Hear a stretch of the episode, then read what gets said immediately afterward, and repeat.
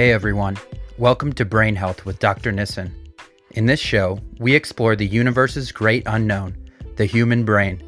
In my reflections and interviews with guests, we'll go to the forefront of psychiatry, neuroscience, nutrition, and medicine to see how we can enhance our mental health, sharpen our cognition, and reach better performance. This is Brain Health, and I'm Dr. Nissen. Let's dive right in. Well, welcome to Brain Health with Dr. Nissen. Today I'm here with Owen Marcus. Um, and I'm very excited to have a discussion about men's mental health, which is a an area that you know is is um, in my opinion really neglected. Um, and I think that there's um, you know some particular challenges that that men's that men have as far as their their mental health and and how to talk about emotions and um, you know things that are that are really um, sort of stigmatized for men. Um, and I've heard of Owen as being a real expert in this. Um, Owen, would you mind uh, introducing yourself for those who don't know about you and your work with Everyman? Yeah, sure, Nick. Um, I'm a co-founder of Everyman. Uh, Everyman's a uh, call it an emotional wellness company. We work with men. Get into this working with men just over 25 years ago uh, primarily because I saw my relationships with women weren't working, and I thought that maybe you know if I improved my relationship with men, that that might help my relationship with women. I found that it did, and and over evolution of those years, I ended up developing a new model of uh, first working with men in men's groups, but then it expanded to just working with men through the more somatic experience, not just the emotional or intellectual experience. And I found that to be really effective for men. Awesome. Well, you know, I, I, I like to dive right into the uh, the meat of the conversation so that people don't get bored uh, at the beginning. So, you know, if you have a couple takeaways for somebody listening to this, what what do you think would be your main takeaways before we really dive in?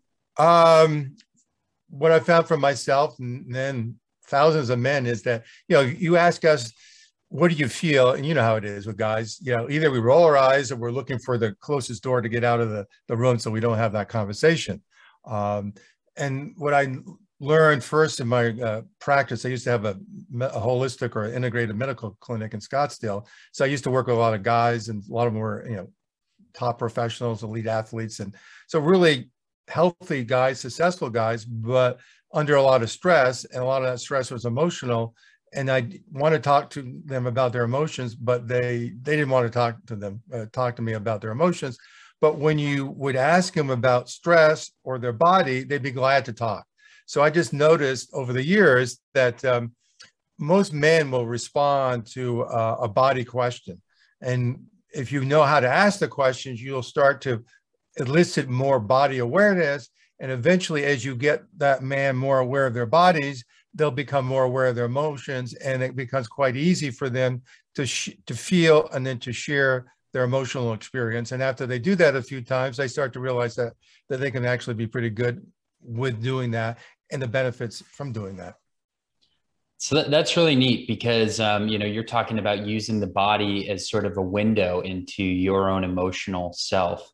And i think that for a lot of guys who maybe aren't very familiar uh, with with emotions and, and how to you you know know what they're feeling uh, it's helpful to have tools like that to sort of get a little bit of insight into their emotional selves. Um, and and i think in another way you know guys are, are looking for something that's that doesn't feel too fluffy something that doesn't feel too um, um, uh, unrelatable. And and I think um, you know for for people who attach themselves perhaps to hypermasculinity, um, to uh, to strength, to um, you know, to exercise, to great determination. Um, I think that you know messages to them of oh, uh, you know. Cry it out if you have to. Uh, tr- treat yourself um, well. You know, have have a dessert if you feel like it, and, and in a sort of self care. Um, it's a very gentle sort of message that mental health is putting out there right now. And I think for a lot of guys whose lives aren't going well or who feel like they're struggling, they don't want that. You know, they don't want that gentle, oh, they're there, everything's going to be okay. They want they want some inspiration. They want something to, you know, they want somebody to hold them accountable and say, hey, you know you you know that you could do better and you want to do better uh, let's let's start to do it you know? Um, so for some people it's kind of a more active sort of message that they need but for other people they may not even know that what they're having is an emotional problem. And looking at their bodies is, is maybe one way that they can get a little bit of uh, insight in, into their emotions. Um, do you find that that's sort of similar? I think it, might, the first um, part that i was talking about of sort of uh, you know guys looking for a message that's uh, that that's other than this sort of gentle message that's given um, in in mental health um, sort of conversation online. Yeah, I think they're looking for a different message delivered in a different way, as you're mm-hmm. saying, Nick. Um, and I think they, they are looking for a certain kind of compassionate accountability. It's, it's actually a, a, bigger phenomena, and that, um, and this is this. I don't mean this in any pejorative way, but I think we don't realize that by default, much of our emotional model is a more of a feminine model, and by that I mean that particularly since we left the Industrial Revolution over 200 years ago, men have not been home. And so women had to step up and raise us, and our teachers were women. So consequently, all the boys and men, we've gotten the model of how to be emotional from women. And now what 90% of the therapists that are being trained are women. And so they're all really trying and they're often very aware and sensitive and caring. And they're very good at knowing when we get it right and get it wrong we're probably 80% similar, but that other 20% that's different particularly shows up in how we relate to, say, our partners. And so what happens is men really want to succeed emotionally. They want to certainly succeed in their relationship. And, and they try to do it like we've been taught, which we all think is the right way because that's what we've been taught. But what we're finding is when we put men together in a safe, emotionally safe environment, like a a training that we do or a men's group that we have, men start to innately become vulnerable or authentic. And then they start to see other men be vulnerable in a way that is unique for men or genuine for them. And that becomes a new model. And pretty quickly, most guys will pick up on that and go, Hey, Nick, if you can do it, I can do it. Or the other thing that happens is, hell, if you can do it, I'm going to do it better. I'm going to be more emotional, more vulnerable. And, you know, guys will start crying for the first time in decades and then actually be honored for it and not be shamed for it as they are in most other situations. So we, in, in our environments, without any forethought or setup, guys just naturally let go of that hypermasculinity that you talked about, that model, and they show up in a more authentic way. And we start teaching each other what it's like to feel as a man and, and to express as a man. And quickly, because I think it's an innate skill, most men learn this. And as I said earlier, one of the ways in there is to help guide these guys through their somatic or body experience.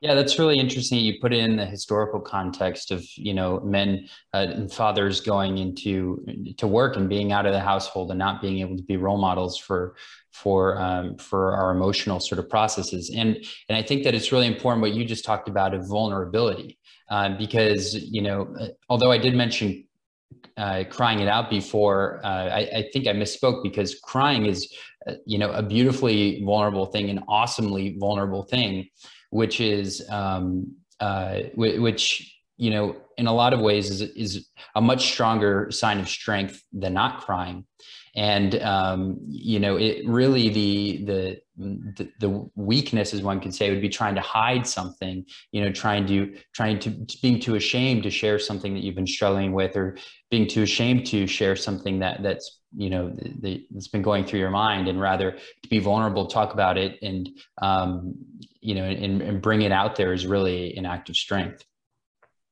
Yes and it is an act of courage. And what happens is in our environments guys see that they see that you know if you if you say tell a story or share an experience say about your wife and you're crying or you even show a little emotion other men will honor you for it. Absolutely. Um, well, I think that it'd be interesting now to kind of go into what is it that uh, you are all doing at Everyman, and how is it that you are creating this environment of men's mental health? What it, what's your approach to this, and um, you know what, what does it say about what's missing in men's mental health? Um, yeah, I think one of the things that's missing is just men connecting in an authentic way, which you know could be a vulnerable way, but it's just in a real way. And and what we do with every man is we don't come at it with any big precept other than that. You know, we create an emotionally safe space. We give a, a skills or principles to to use to help be authentic and these men start doing that uh, and sort of the ultimate of what we work with is having guys in being in regular or weekly men's groups. And this is something that, you know, I've been doing for 25 years. And through the, you know, the regularness of that, men start to not only heal, but they also start to learn and they build connection. Because for most of us men, less this or school, you know, high school, college, or whatever it was, or the military or some similar kind of organization, we stop having really close friends. And so, yeah, I work with guys all different ages. And what I find is the older they get, and the stats support this, is the, the fewer and fewer friends that they have, and particularly authentic friends. And so we as men are really hungry for not just friends, but guys that we can be real with, be vulnerable with, get support from, and give support. And that's that giving support is a real key component of what we do, which was a surprise for me and I think for most men, because we don't realize that, you know, you and I are in a group and and you're going through something and I support you in it and, and you receive some benefit from it, we leave that, I leave that meeting feeling really empowered that me being who I am has made a difference in your life. And, and so for most men, we don't have an opportunity to do that, to just be who we are and have that be a powerful action for someone else, and then to be appreciated and honored for it. Hmm. What do you think are some of the main things that come up in these men's groups, um, things that, that men are trying to process? Probably the, the biggest thing that brings guys to us is a, a relationship issue. Um, the most acute would be their wife, their partner says, either you change or I'm gone. We get some of that. Or more likely, it, you know, they hit a certain threshold and it's, you know, and it's stagnant. It's not getting any better or it's slowly going down. And they're starting to realize that, okay, they've had other relationships like that. They're the consistent variable. And maybe they need to do something about it. And, and as you know, a lot of guys are afraid to do therapy. Now, I think younger men are more open, but traditionally men are afraid to do therapy. So for a lot of guys, this is an easier step for them. Uh, and there's something about being with men, being in a men's group or men's training that intrigues guys that goes, you know, the way they go, okay, uh, that maybe that would be but also fun. Right. Yeah. Uh, so you mentioned, um, you know, relationship issues being one of the main things that that bring that brings people in or one of the main things that people want to work on. Um, I'm curious if there's a few other things that that come up commonly uh, because I, I think organically in my friend group there's been um, you know different groups that have sort of spontaneously came up about either like spiritual groups or sort of religious groups to, to discuss you know those questions or concerns. Uh, there's been groups around uh, like professional sort of goal setting and um, holding one another accountable feeling like like um, like somebody's not uh, or somebody feeling like they're not achieving everything they could and looking for somebody to hold them accountable. And another one which i'm curious is is common um, is the issue of pornography um, which is something that uh, that i know from the literature and something that i've covered in other podcasts seems to be a really widespread issue uh, that isn't being discussed very much. Is there anything like that or, or other things that are that are very common? Yeah we see it all and as you know, with the younger men, uh, pornography can be a real problem, can be a real addiction, and and that comes up, and we talk about it um, uh, sometimes in our trainings if it comes up, but particularly in our groups. Uh, often a guy doesn't reveal that right up front. You might you might be in a group for several months before you know he feels safe enough or ha- has enough courage to admit to it. But often when he admits to it, other guys will admit to it. Um, and like Gabor Mate will say, and others said, and you know, researchers said that I think this huge part of addictions, and we'll call that an addiction or a very strong habit, that comes from being disconnected. Disconnected from your own emotional experience, somatic experience, and disconnected from others. And so, as we know with pornography, yeah, you get connected to you know the internet the image and this false sense of the feminine and, and all that. And then you literally reinforce that connection with your body so it gets even stronger. And and so yeah these guys have these relationships or sex with women and they're not able to be present with themselves with or with their partner. And that can actually you know be, become a big problem in the relationship. And they know that but uh, even when they stop the pornography, that connection with themselves and particularly with their partner doesn't naturally come back usually. They have to learn how to you know how to establish or reestablish that connection and particularly if a man or a boy starts something like that at a young age in his development his development gets diverted and so his natural maturation is thwarted or stops at that point. So consequently, you have to sort of go back and pick it up where he left it off. Mm. Yeah, and I think what you you know mentioned with Gabor talking about uh, addiction being related to uh, lack of connectivity in general, there's this theory of addictions as being a self-medication or self-treatment. And so, you know, we can think of um, any addiction and something like pornography as being a way to treat a problem that you're having. And so, um, you know, it may be that you feel lonely or, or unconnected. And uh, this sort of false intimacy or false sexuality that you have, you know, gives you this window into connection for a brief for a brief while. Um, and similarly, you know, somebody that feels like they're um, not achieving everything they want to, or maybe feeling like, uh, you know, powerless, you know, having a sort of false sexual experience gives you a momentary sort of flash of power or sort of euphoria. Uh, if you know in a way that's that's treating a deficit that's there so um, you know in a lot of ways there's a wisdom out of out of addictions um, they they show us uh, what it is that's that's lacking um, and uh, and can be a, a, path for you know finding another more productive way to address whatever's lacking there.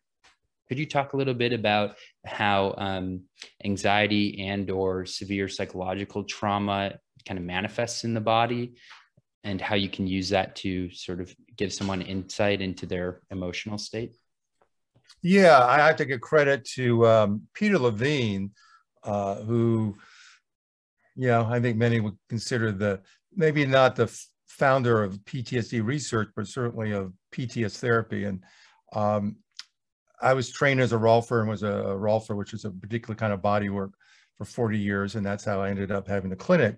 Uh, he was actually trained as a Rolfer by Dr. Rolf, and Dr. Rolf said, "Look, Peter, you're too small to be a Rolfer.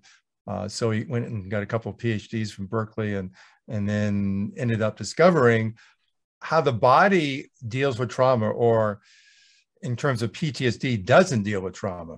And so essentially what happens with PTSD is that frozen st- state, you know, the, the, third option from fight or, or flight or free, uh, excuse me, fight or uh, flight, uh, that freeze response uh, gets stuck in the body and the person stays in the hyper aroused state, even though externally they don't see that or think that or believe that or maybe feel it, but their nervous system is in a survival state.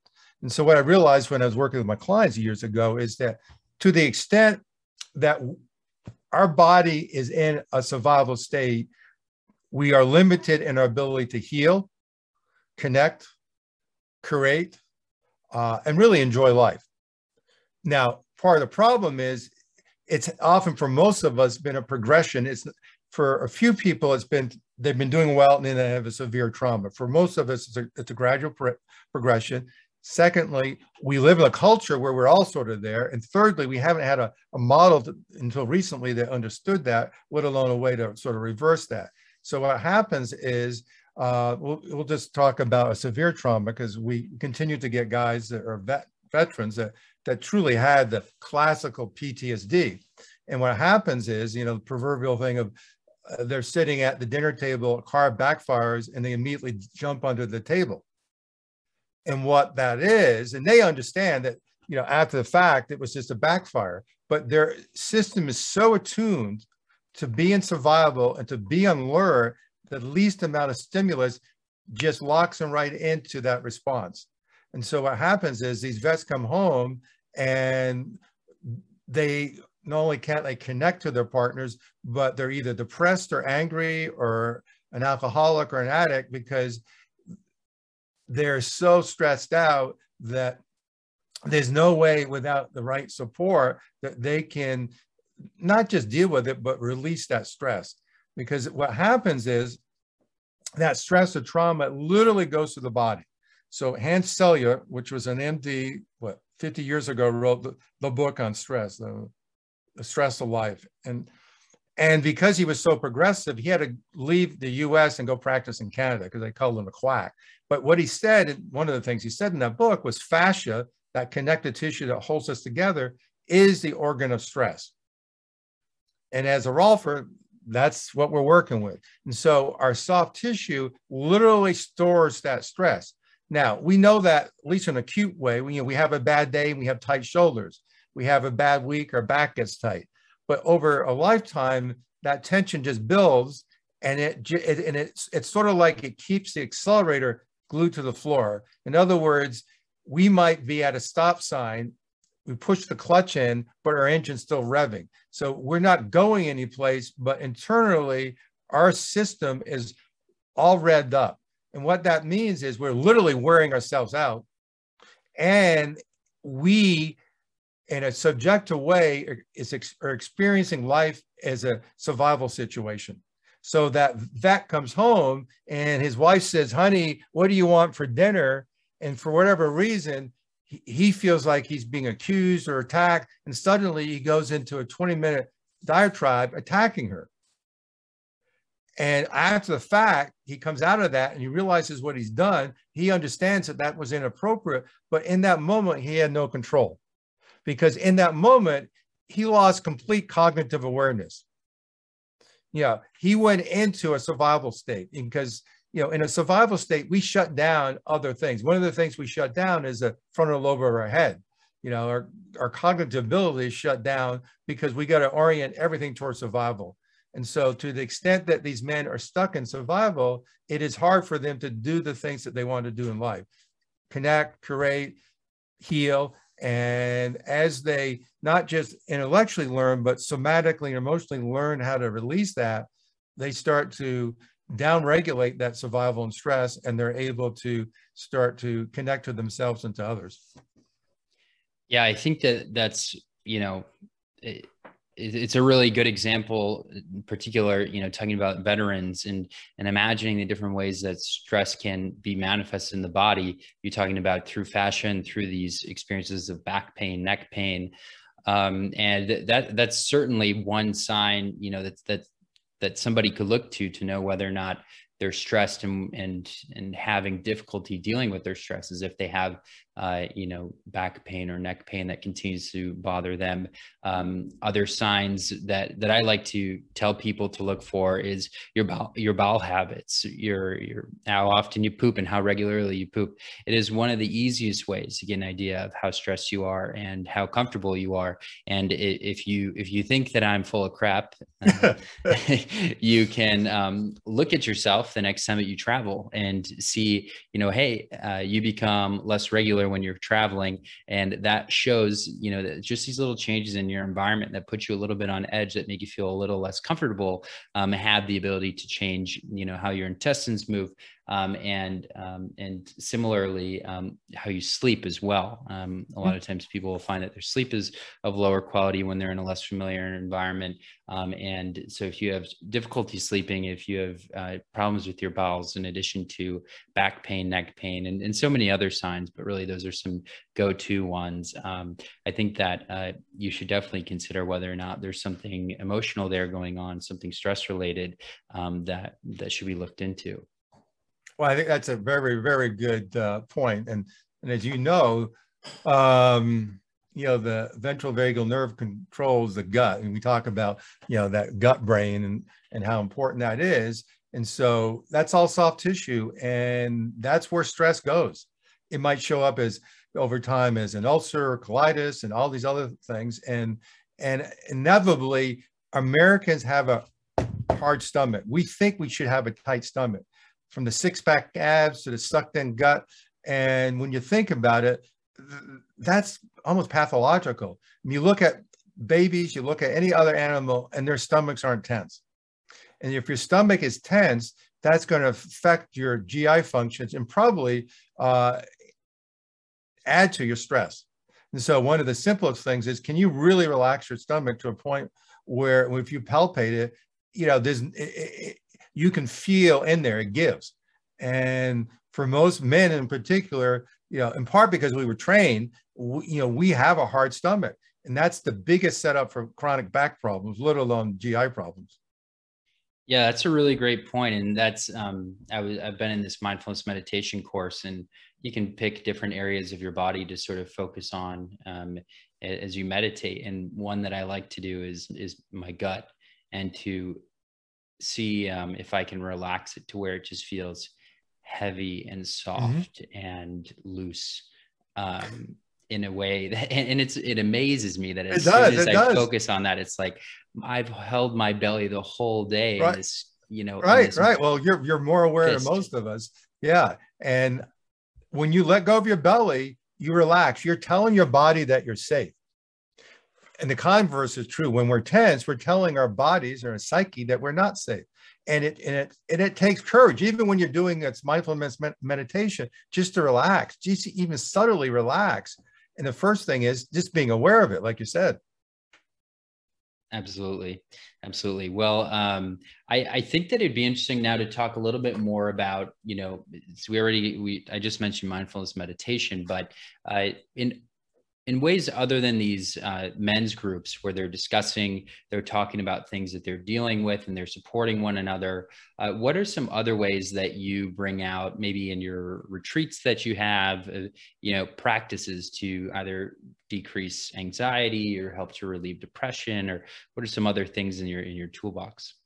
Well, my toolbox, what you know, we don't do this at the retreats, is good body work. Where first it's making you aware of your body which again, most guys are pretty unaware of.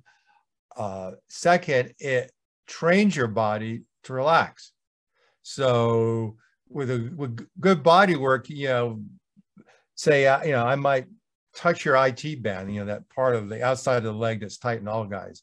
And for many guys, you just touch it and they jump. You go, oh, you're hurting me, you're hurting me. But you know, they know that I'm not going hard, but they realize how how tense they are. And I was an extreme case of this myself.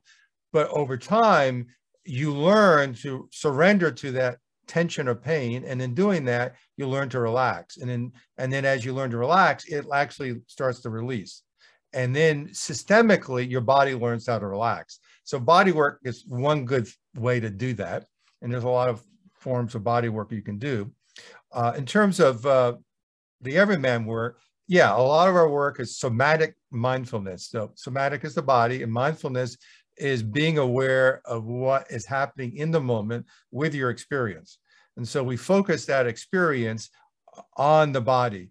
And um, I used to have a company that taught Jon Kabat-Zinn's um, mindfulness-based stress reduction back in the mid 90s. And, and, it was amazing to see how these super tight A professionals, after a couple of weeks, relax and have these you know huge shifts just from doing what you were saying Nick, of doing these meditations every day and training their bodies, even though they think that they thought that they weren't doing it well, they still were training their bodies to relax. And once they started doing that, all these physical affects started to change. So just becoming aware of your body's experience is one thing. And then with that, noticing how you're interacting with other people. And it's it's not multitasking, but I call it dual awareness. So, you know, we're interacting and I'm aware of my body, I'm aware of where I'm tight, I'm aware of my feelings. So it's like I'm tracking my experience in several levels so that, you know, I can I can work with that so that I feel more present, I'm more effective. And when I leave this interaction, I'm not feeling like, oh, why didn't I say that? Why didn't I feel this? And, and I know what that felt like. You, you have a deep conversation with someone and you leave it and it's like you weren't there. And so it's training men to be present to their experience so they can be present with other men's or, or anyone's experience. Yeah, and, and, it does take training to uh, to learn how to do that. And I think that um, you know just as much as uh, looking at different treatments or ways to help people that struggle with anxiety, it's it's an art to learn how to be uh, uh, somebody that can support someone with anxiety or depression or, or some some amount of mental illness because uh, we all tend to go into our helping um, mechanisms right away if somebody's saying oh you know my boss is such a jerk you know then, then you say well you should quit. You should get another job. You should um, you know you should really tell him you know to treat you differently speak up to him.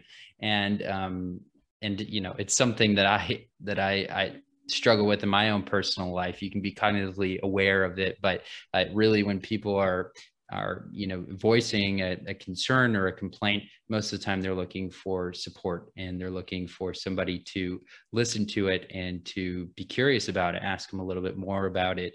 Um, and if it if it stinks to say man that stinks you know and leave it at that instead of going into well let's do something about it right away. Yeah very good point because guys were oriented towards doing a performance and what you spoke to is underneath that it scares us so if you start telling me about say your marriage or whatever and how something's not working uh, i might go well yeah leave her or do this or do that or and because as you said that's a, a cop out in one way but it's easy because i don't want to feel, I don't want to be empathetic and sort of resonate with your emotions. And with that, I don't want to ask you a question that will actually, one, or, or even not even ask a question, but say something that affirms your experience, because that's difficult for men. Mm-hmm. One, we don't know how to do it. Two, it's uncomfortable. And three, know, we think that that's not a masculine thing to do. And the other thing is, we don't know how to ask a question that will actually take you deeper into your experience. Mm. And so I might say, well, Nick, yeah, wow, that, that sounds really tough that, you know, you had that really tough fight with your wife last night and that must really hurt. Uh, and then to come up with a question that really helps draw you out so that you can not just understand it, but feel it and release it and express it in a way that helps you you know, you know, downregulate the stress, but resolve the situation to get to a point where you might realize, wow, um, you're, you know, and now I realize that, you know, I was angry at my wife because I didn't say something to the other person and that call right before I went in to talk to my wife and I went into that conversation with a chip on my shoulder and oh I didn't know that and you know and now you know now I'm going to go apologize to my wife. Um, and so yeah it, we're not trained to do that as men.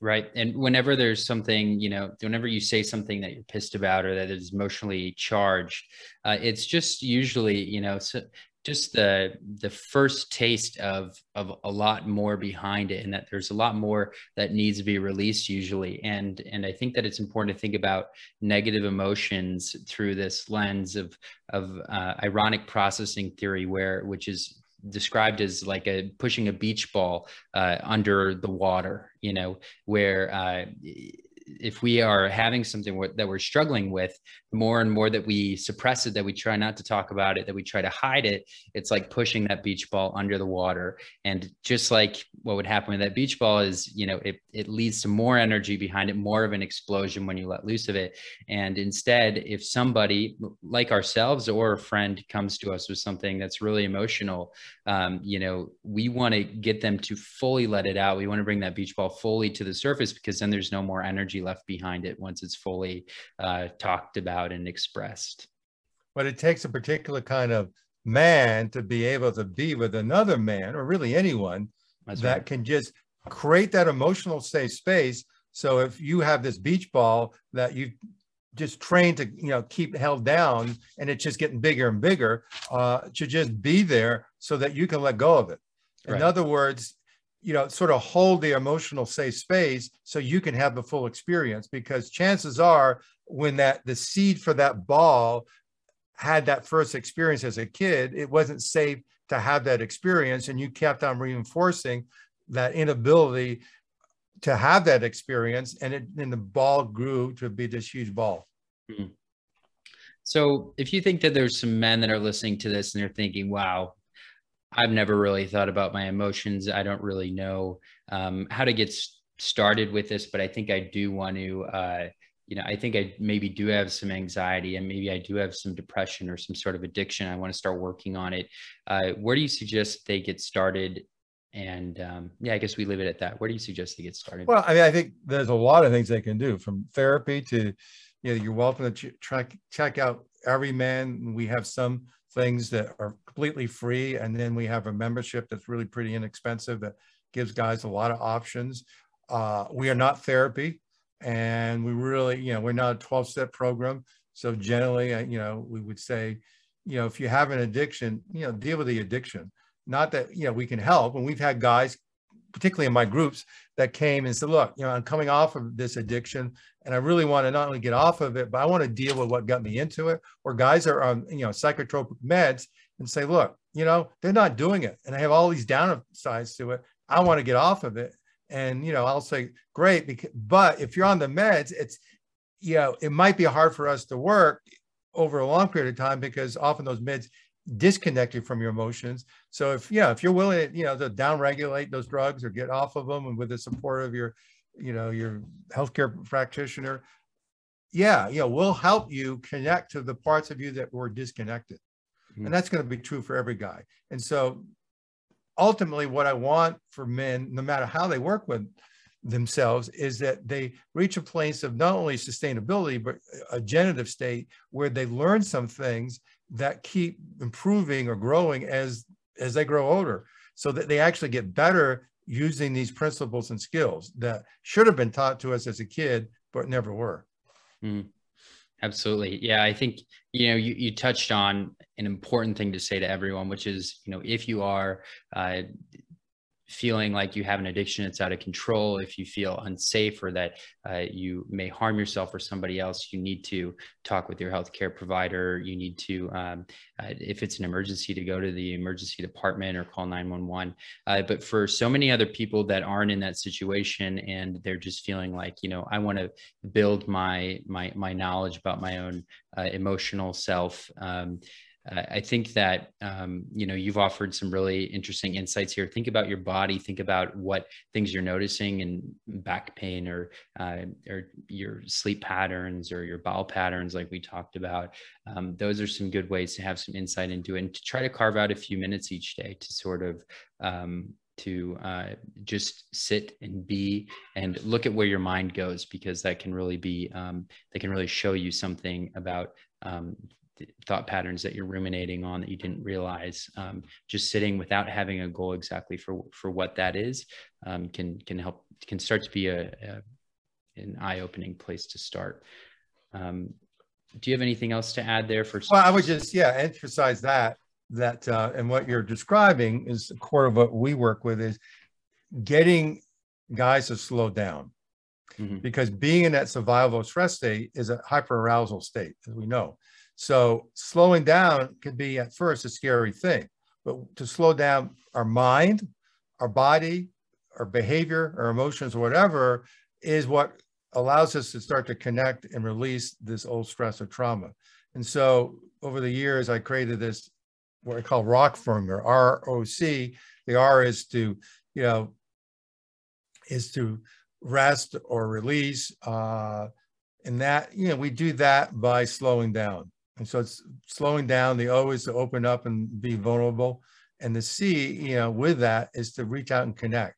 And so as men slow down, it's a setup for them to be vulnerable to themselves.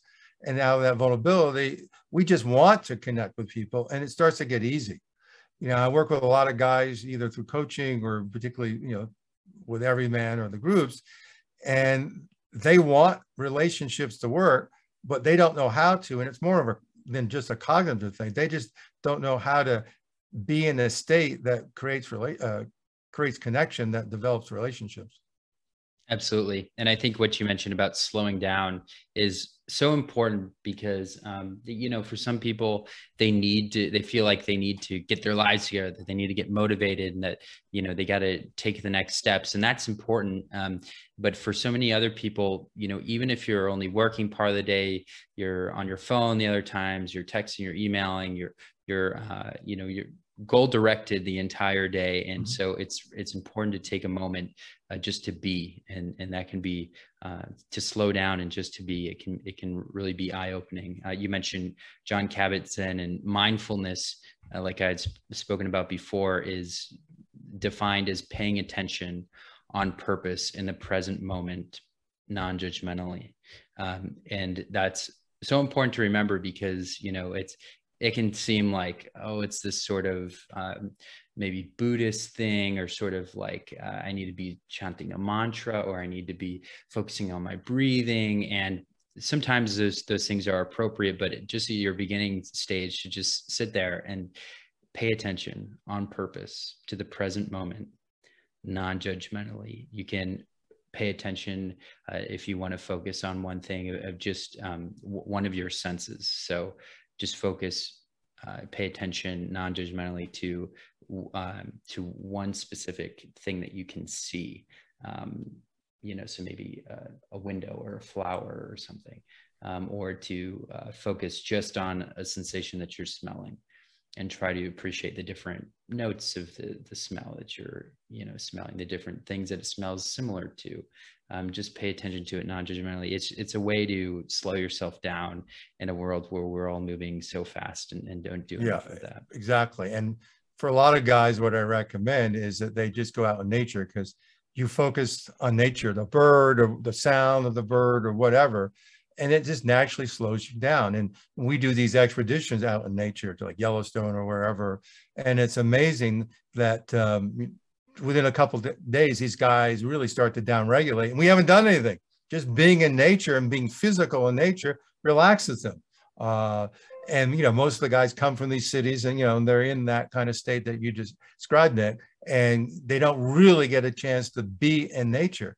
But by being in nature, nature is really the best healer, and it just naturally slows us down. And when they leave, it takes them a few days to, to readjust to the lifestyle because they're so used to being in that natural rhythm where just being that rhythm down regulates their stress. Absolutely. Well, uh, you know, I think we just touched a little bit on it with nature and with mindfulness. But the one thing I like to ask everyone is what is something that you do for your brain health that maybe is uh, unexpected um, uh, just something that you find helpful for yourself that you would like to send listeners home with?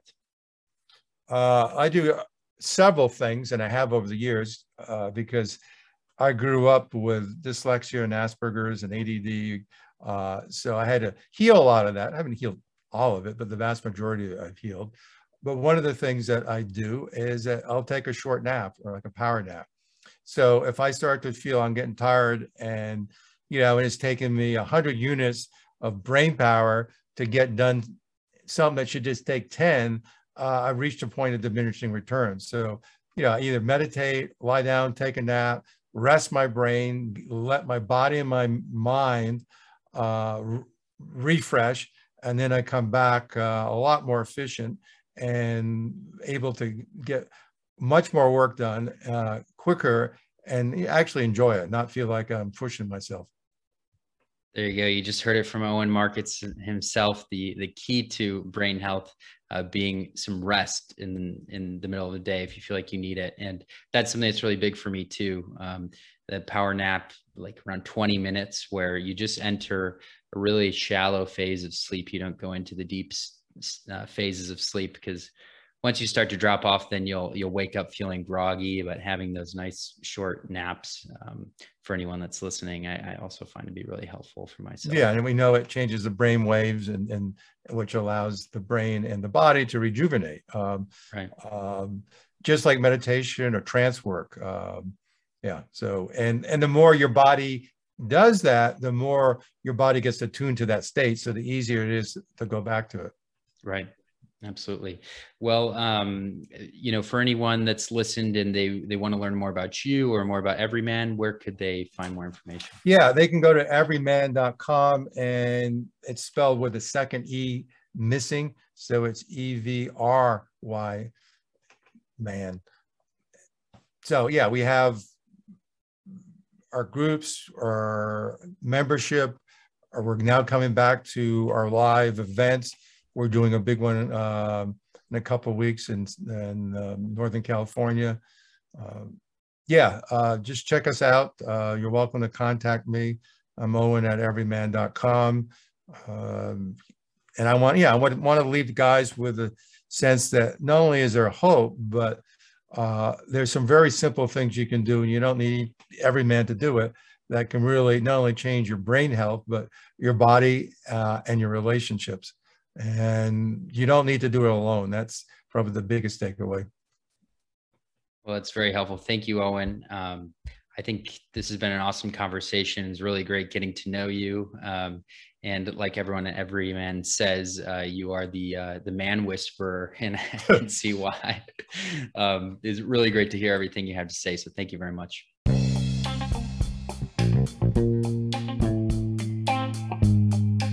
Hey, listeners, some of you have so kindly asked how you can support the podcast. You can help by supporting us on Patreon, so please kindly find our Patreon link in the show notes. You can also support us by leaving a review, so please let me know what you think about the show by leaving a review on iTunes. You can find me on Twitter, YouTube, Instagram, and Facebook as Dr. Nissen. And it's important to note that this podcast is for general informational purposes only and does not constitute the practice of medicine, nursing, or other healthcare services, including the giving of medical advice. No doctor patient relationship is formed.